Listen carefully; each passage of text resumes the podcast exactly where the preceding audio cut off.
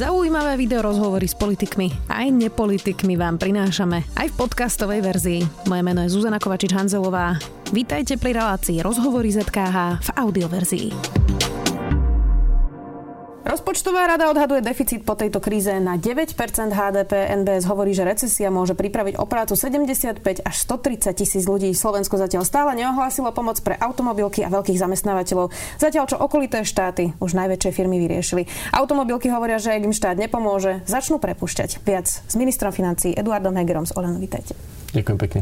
Pekne prajem. Pán minister, tak to je asi najdôležitejšia otázka týchto dní. Prijali ste teda opatrenia pre malé, stredné podniky, živnostníkov, SZČO a stále teda vysia vo vzduchu veľkí zamestnávateľia. Napríklad teda len automobilky sú tretina našej ekonomiky. E, čiže čo s nimi? My sme sa s nimi veľmi intenzívne rozprávali a ja som bol spojený s viacerými e, zástupcami automobiliek a vlastne uvedomujeme si tam viacero faktorov, ktoré s tým súvisia.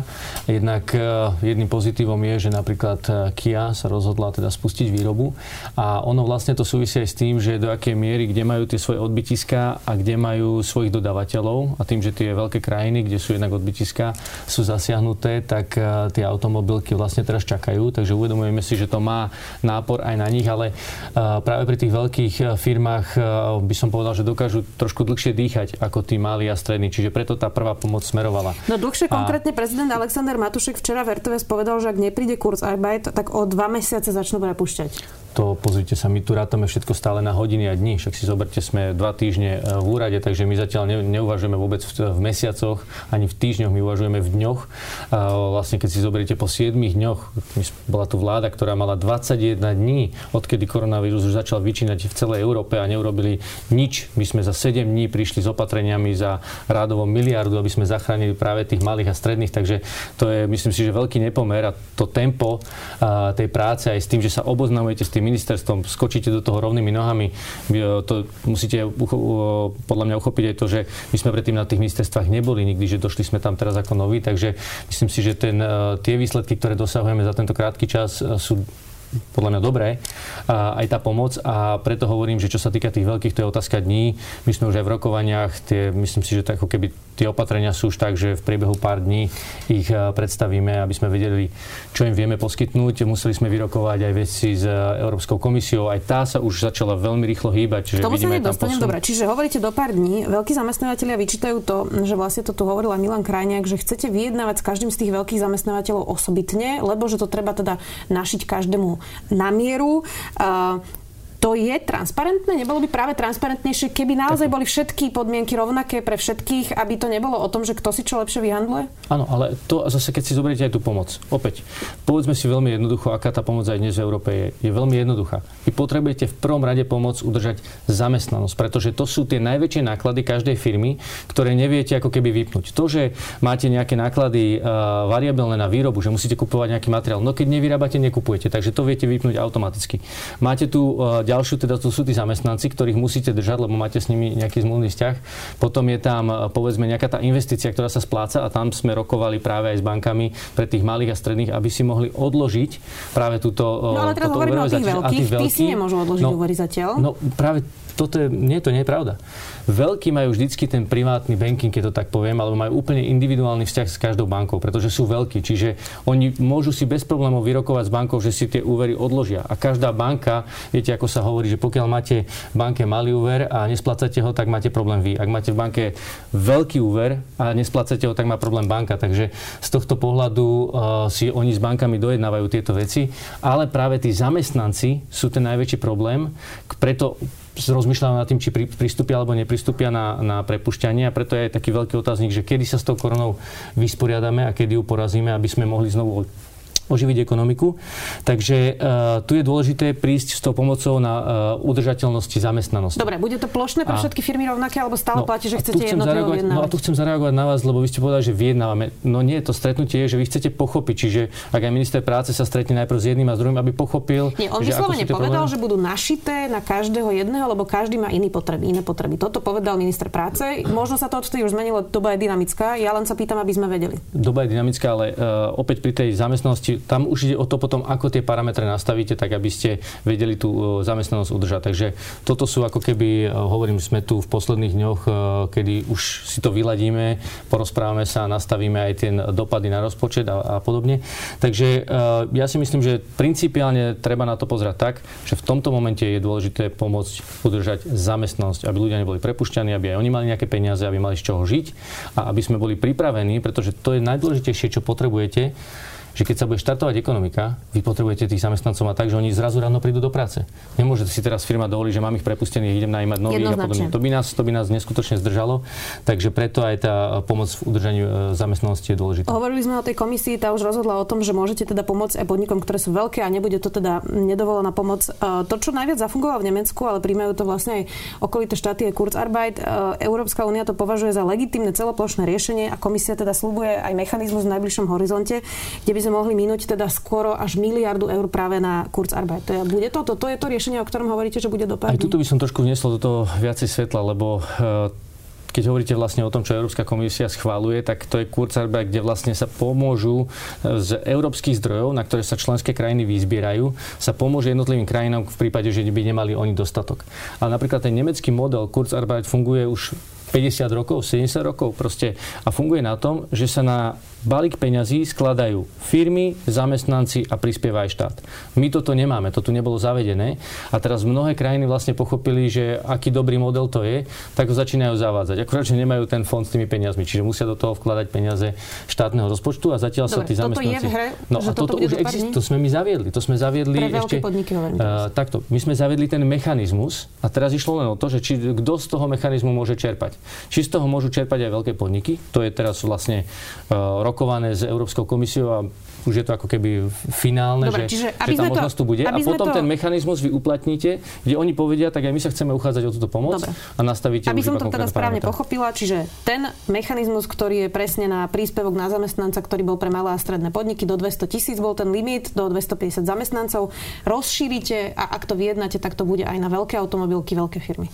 Tuto by som ešte nechcel úplne predbiehať, ale ten princíp, áno, princíp ste povedali správne, ten mechanizmus ešte teraz sa doľaďuje a kým nebudeme mať úplnú finálnu do, dohodu, ako to bude vyzerať, tak zatiaľ nechcem ako keby e, komunikovať a ako náhle to bude, tak už predstavíme úplne tú konkrétnu schému, ako to bude vyzerať. Ale ten princíp je presne taký, že vlastne teraz by k tomu mohli pristúpiť, k tomu, že z toho Kurzarbeit na základe nejakých parametrov budú môcť čerpať na udržanie zamestnanosti aj tieto veľké podniky.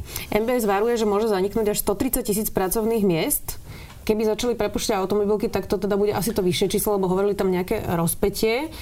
Úplne nie, lebo tie automobilky, keď si pozriete, koľko majú zamestnancov, tak oni nemajú toľko zamestnancov. No ale viažu na seba ďalších subdodávateľov. No, ale tí subdodávateľia už nie sú ako keby vypnutí. Pretože tí, to sú práve tie firmy, ktorým sme potrebovali pomôcť, lebo to sú tí mikro a malé Pán Heger, podniky. úplne to rozumiem, ale teraz Čiže... sa bavíme o tom, keď sa skončí kríza, ak by automobilka napríklad presťahovala časť výroby ja, do inej áno, krajiny, rozumiem. tak to samozrejme znamená nezamestnanosť aj pre tých subdodávateľov, ktorí už nebudú dodávať slovenskej automobilke. Samozrejme, ale do týchto scenárov zatiaľ nemusíme vôbec ísť, lebo zase povedzme povedzme si na rovinu, tá automobilka tu má nejaké investičné plány, má tu nejaké distribútorské siete a podobne. Čiže to nie je také, že teraz po kríze, ja neviem, skončí koronavírus povedzme v lete, takže na jeseň by sa stiahovali. Akože do tohto scenáru vôbec nechoďme, pretože sme naozaj v prvých dňoch, odkedy sme to uchopili a rokujeme veľmi intenzívne aj s tými automobilkami, čiže ja vôbec tento scenár ani nepripúšťam.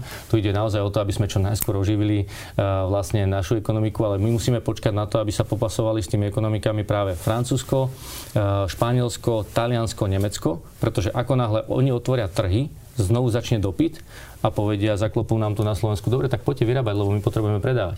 A Slovensko musí byť na toto veľmi pripravené. Čiže my musíme si držať stále ako keby pripravenosť a sledovať, ako zvládajú oni ten koronavírus, aby keď oni vyštartujú, tak my musíme v tom peletone ostať. Lebo keď nám oni odídu, ťažko sa bude potom dobiehať. Poďme sa teraz zastaviť ešte pri tých bankách. Trochu bolo ticho okolo toho bankového odvodu, ktorý bývalá vláda zdvojnásobila. Hovorili ste na tlačovej konferencii minulý týždeň, že ste sa s bankami o tom rozprávali. Aj ECB vyzýva na urýchlenú diskusiu o bankovom odvode. Explicitne spomínala vlastne aj Slovensko, keďže banky majú zohrávať kľúčovú úlohu vo financovaní slovenského dlhu. Ako teda s bankovým odvodom ohlasíte v najbližších dňoch jeho zrušenia alebo zníženie? Tak uh, viete, ten celý balíček, opäť dedíme tu nejaké dedičstvo predchádzajúcich vlád a musíme sa s ním nejako popasovať. Uh, to je, to je asi to najkľúčovejšie povedať. Ale ideme na to, že cítime, kde sú tie primárne potreby a o tých primárnych potrebách sa bavíme ako prvé. Čiže keď sme rokovali s bankami, bavili sme sa o tom, aby sme čo najrychlejšie za ten krátky čas, čo sme mali, dokázali dosiahnuť ten nástroj, kde ľudia nebudú uh, evidovaní ako neplačiči, ak si odložia svoje splátky hypotekárnych úverov. Lebo tam sú najväčšie položky každého rozpočtu rodín. Tá hypotéka dnes bola dostupná, ale zase do, aj obsahovala veľkú časť ich uh, osobných peňazí.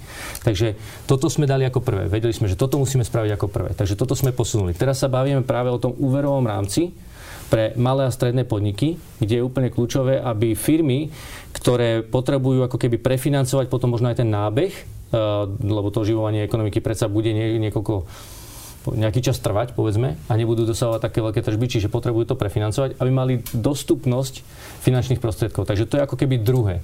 A potom sa bavíme o tom ďalšom a to bude práve aj ten bankový odvod. Čiže ono to všetko samozrejme spolu súvisí. Dobre, zastavme sa ale pri tom bankovom odvode. Ja viem, že to nemáte teda ešte dohodnuté, ale teda Igor Matovič povedal, že ste sa rozprávali o viacerých variantoch. O ktorých variantoch hovoríme? Aké sú tie možnosti? No tak to vám teraz úplne nepoviem, pretože vám to, nie, že by, teda nechcem vám to povedať, lebo je to súčasťou práve tej diskusie a nie je dobré, keď sa bavíte naozaj naozaj korektne, aby sa takéto veci vynašali. Ale samozrejme tých variant, teda sme sa bavili o viacerých variantoch, lebo tých variant aj viacej je.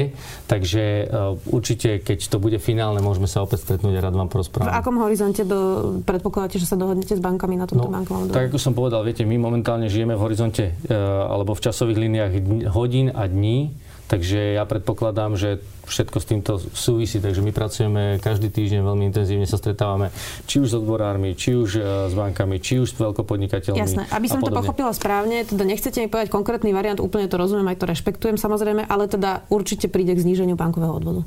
Uh, ja vám nebudem hovoriť výsledok, pokiaľ ten výsledok nie je dohodnutý. Čiže na čo by som vám teraz niečo hovoril, ja neviem, na čom sa dohodneme. Takže ja myslím, že v tomto je dôležité si naozaj povedať... Je udržateľné, aby zostal tak, ako je teraz, dvojnásobný?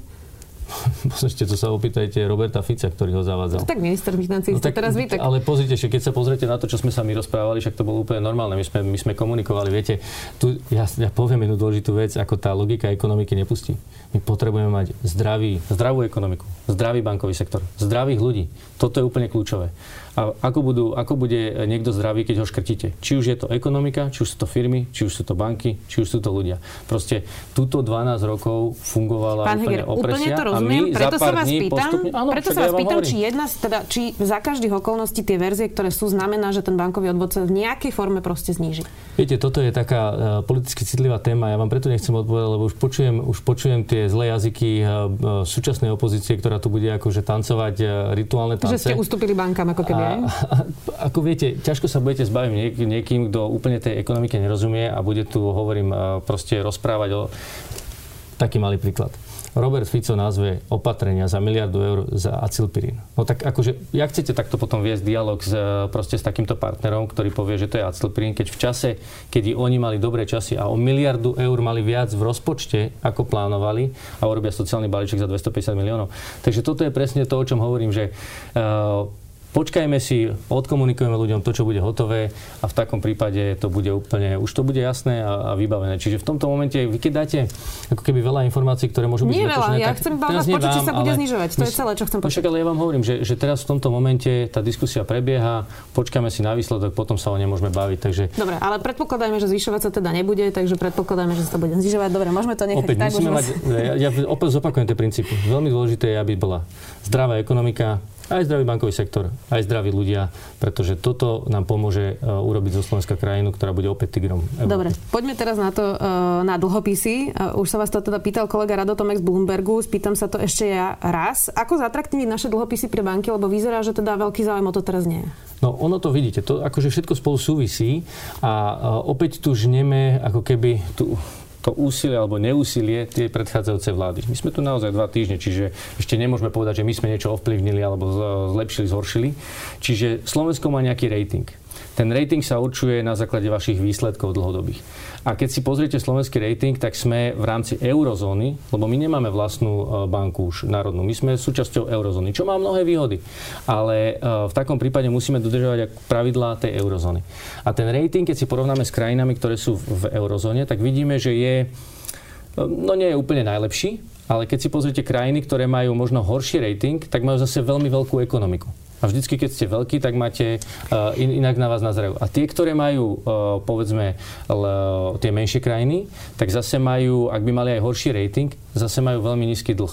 Slovensko mohlo mať, a toto je veľmi dôležitá informácia, minulý týždeň to povedal pán Šramko z Rady pre rozpočtovú zodpovednosť, že ak by vláda plnila svoje ciele, tak ako plánovala tá predchádzajúca vláda, tak by dlh dnes bol Slovenska na úrovni 38% HDP. Súhlasím s vami. To znamená, že ďalších 9 miliard by bolo k dispozícii. Doplním vás ale. Ktoré pre, nemáme. Pre porovnanie, rovnaké dlhopisy v januári sa predali za 300 miliónov eur Slovenska a teraz Uh, to bolo 56 miliónov eur. Čiže Úplne keď porovnáme január a teraz, tak to už bol aj dlh, aj deficit, aj všetko rovnaké. Mm. Čiže, čiže pre, nie, nie, nie. ako zatraktívni tie dlhopisy? Uh, úplne prirodzené. Tam treba aj rozlišovať to, že v januári ešte nebola korona Čiže to je ďalšie... Tomu ja všetkému rozumiem. No, ja len čiže... sa pýtam, že čo s tým budeme robiť. No jasné, čo s tým budeme robiť. No musíme zlepšiť podnikateľské prostredie, o ktorom hovoríme dlhé roky. A to sme aj, to je, to je, však to máme v programoch všetci, čiže my potrebujeme e, zvýšiť, úplne zmeniť štruktúru ekonomiky. Aj tuto tá koronavírus nám pomáha, aby sme sa naozaj možno na chvíľku zastavili a uvedomili si, že dobre, tak teraz, to je, ja by som trošku prirovnal takému možno takému tsunami, že príde nejaká vlna, ktorá vám teraz, to, čo bolo slabé v tej ekonomike, proste bude poškodené a, a budete to musieť stavať na novo. A vtedy si poviete, aké základy To je dlhodobé, ale my budeme to potrebovať je... prefinancovať už skôr, pretože tá kríza je teraz veľká. Čiže čo budeme robiť v tých najbližších mesiacoch? No prefinancujeme to samozrejme. Budeme vydávať dlhopisy a ako ja si myslím, že ten šok ešte aj tak trošku doznieva a musíte si uvedomiť, že aj iné krajiny financujú, čiže samozrejme primárne vy idete si nakúpiť, poviem trošku tak do obchodu, a samozrejme najprv si kúpite to, čo sa vám páči najviac, potom si kúpite to, čo uh, sa vám možno páči, alebo nie, že to, čo potrebujete ako prvé a to, čo potrebujete uh, neskôr alebo ako menej, tak to si kúpite ako druhé. Čiže sú tu aj iné dlhopisy na trhu v tomto momente a samozrejme tí investori si vyberajú, ale to je len prvotné, čiže to nábehové. Ja verím tomu, že teraz bude vidieť, že aj ten slovenský dlhopis bude, bude nakupovaný, pretože nevidím akože dôvod, prečo by nemal byť, lebo tie peniaze, tie banky totiž to tiež čakali na nejaký taký ten impuls, že koľko peňazí vlastne na trhu bude. Preto aj Európska uh, komisia sa pomerne rýchlo rozhýbala, aby dala peniaze na trh. Aj Európska centrálna banka hovorí o, o kvantitatívnom uvoľňovaní. Takže to všetko spolu súvisí, pretože ten objem peňazí, ktorý je dispozícii, potom sa prerozdeluje. Ale samozrejme to, čo je atraktívnejšie získať, to, získať tú pozornosť prvú. Rozumiem. Zacitujem teraz Daniela Bytčanika, šefa Ardalu. Pripomínam účinnosť zákona o rozpočtovej zodpovednosti na Slovensku, ktorý závere roka nedovoluje sa predzasobiť hotovosťou. Minulý týždeň tu bol aj viceguvernér Lidovít Odor, ktorý hovoril, že dlhovú brzdu budeme musieť uvoľniť. Máte už predstavu ako a kedy? No, tak samozrejme predstavu mám, predstavu mám, ale v tomto momente, uh, ako keď hovorím, že žijeme v realite dní, tak v tomto momente to ešte nie je potrebné, ale v horizonte týždňov by sme sa o tom veľmi intenzívne mali baviť, lebo tam si treba uvedomiť to, že kvôli korone, s ktorou nikto nepočítal, uh, že niečo takéto môže nastať, ako tá dlhová brzda svojím spôsobom po, po, počíta aj s tým, že keď príde nejaký šok, tak e, vám to vlastne v takom prípade sa ne, nezapočítava do, do toho dlhu, ale iba na určité krátke obdobie. A my týmto naozaj dlh navýšime výrazne a ani v najbližších rokoch nebudeme schopní ho nejako výrazne stlačiť, lebo to by sme potom museli vyhľadovať celé Slovensko a to nikto nechce. Takže my budeme musieť posunúť tie pásma tak, aby to odrážalo vlastne ten e, celý dopad tej korona, e, koronavírusu. A vtedy to bude podľa mňa spravodlivé. Dobre, čiže tie pásma sa zrejme posunú? Čiže tie pásma sa musia celé posunúť o celý vplyv koronavírusu a to bude spravodlivé. E, zároveň ľudový Dodor hovoril, že potrebujeme farplán, ako sa potom vrátiť späť. Aby sa to neuvoľnilo a potom už sa to nikdy nevrátilo späť. Čiže zaručujete no. sa tu teraz, že ak sa to uvoľní a tie pásma sa teda posunú, bude tam horizont niekoľkých rokov, keď sa to vráti naozaj naspäť? Ako, ja trošku ako chápem vašu novinárskú otázku, ale keď, ma, keď ste pozorali moju prácu. Ja som bol zastanca, stále som bol zastanca výdavkových stropov, bol som zastanca rozpočtovej zodpovednosti. To sa nezmenilo. Ako samozrejme, že, e, že my môžeme, preto hovorím, posúďme tú dlhú brzdu o koronavírus, lebo za to nikto nemôže. To je niečo, čo tie výdavky, ktoré na to minieme, to proste tie prišli a nikto si ich nepýtal. Tá dlhová brzda funguje na tie účely, že aby ste udržali rozpočtovo nezodpovedné vlády v určitej zodpovednosti. Aj tam sme videli isté medzery, ešte treba, preto tie výdavkové stropy neboli Dobre, zavedené. Čiže zaručujete, že Takže to... ja určite budem zastancom toho, aby sme to posunuli od o vplyv koronavírusu a samozrejme potom, lebo však ja teraz vám tu hovorím, že keby sme mali nižší dlh, by sme mali... Tu sa teraz ukazuje, ako je dôležité byť dobrým hospodárom v dobrých časoch. Pretože v zlých časoch máte vankúš. Slovensko nemalo vládu, ktorá bol dobrý hospodár v dobrých časoch, nemá vankúš. Češi majú dlh po 30 HDP, čiže oni môžu úplne inak sa aj financovať, úplne inak môžu ísť hlbšie do Verecka. Hovorím, 9 miliard sme tu mohli mať, nemáme ich. Ja, ale nebudeme plakať na zlatým vekom. My chceme Slovensko zmeniť na lepšiu krajinu. Ja teda len prezaznám, ono to naozaj je tak, že v opozícii hovorí niečo človek a neznamená to ešte, že vo funkcii bude hovoriť to isté, čiže preto sa vás rozumiem, na to legitimne pýtam. Rozumiem, ale na to vám odpoviem. Áno, takí politici tu boli my sme iní politici. To ukáže my, realita, No to ukáže. teraz vám som, som dnes v koalícii a potvrdzujem slova, ktoré som hovoril aj Dobre. predtým a som v, v extrémne ťažkých časoch. Uvidíme, ako to na bude. ministra Uh, samozrejme, budeme sa na to pozerať. A poďme ešte na Budem samozprávy. Odhad rozpočtovej rady hovorí, že napríklad Bratislava má schválený rozpočet na 254 miliónov a sú tam teda tri scenáre výpadku. Prvý hovorí, že vypadne 15 miliónov eur, druhý hovorí 40 a ten najhorší, že až 68 miliónov eur. Košice 7, 18 až 30 miliónov euro, euro, eurová strata. Rovnako župy, tá Prešovská môže mať stratu až 40 miliónov. E, všetky tieto výpadky daní spôsobili očerky, penky, ale aj balíček opatrení vlády jedno s druhým. Toto bude ďalšia oblasť, ktorú bude treba určite dofinancovať, pretože naozaj samozprávne kraje, aj samozprávy majú školy, nemocnice a sociálne služby a množstvo služieb pre, pre obyvateľstvo, ktoré sú potrebné. Už riešite, čo bude vlastne so samozprávami, ktoré budú mať zásadný výpadok vo financiách? Určite áno a tam si treba opäť uvedomiť dva rozmery. Prvý je to, že každému sa rozpočet rozsypal aj tým veľkým krajinám. Nikto s týmto nepočítal a ten zásah do ekonomiky je taký enormný, že dnes rozpočty už len ako keby čakajú, kým, budú, e, kým budeme vidieť tie dopady aspoň v nejakej takej miere a bude ich znova treba predložiť do parlamentu a to budú robiť aj okolité krajiny.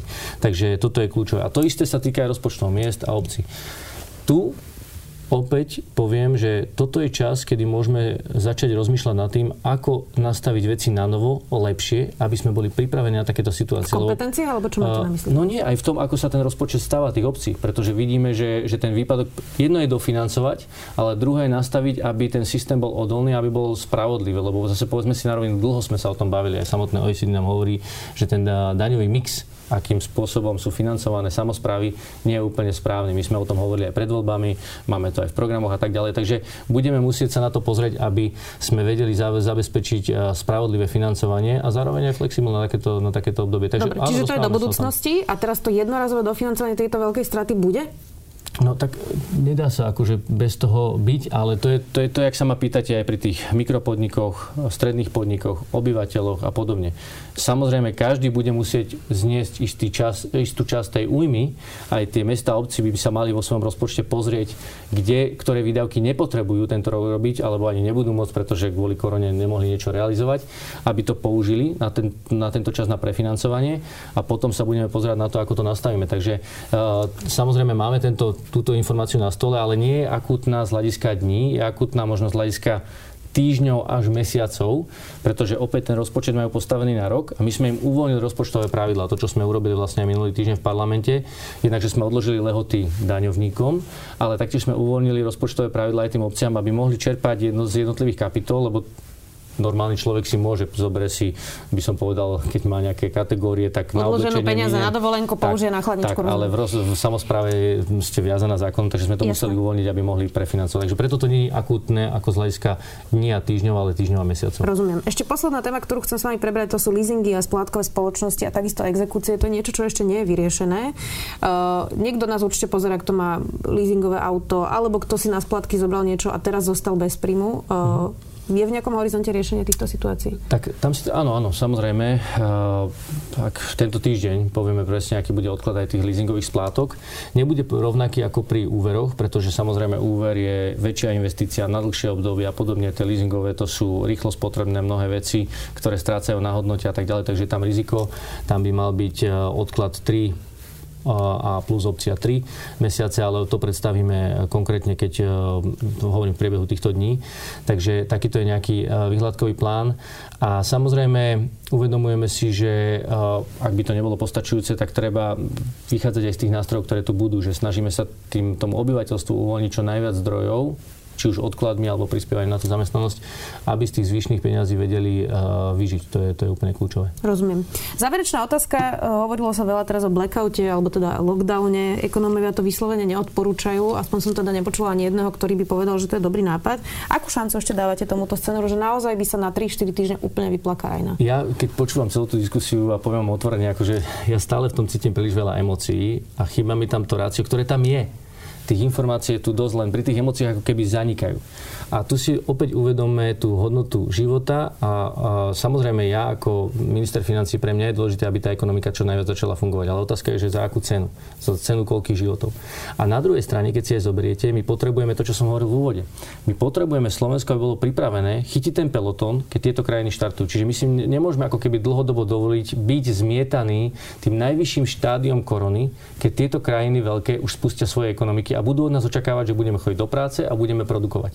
Toto je úplne kľúčové. Čiže preto tak veľmi, opäť ako krajina možno malá závislej, malej závislej ekonomiky sa musíme zapodievať každým scenárom, aby sme čo najrychlejšie korunu porazili.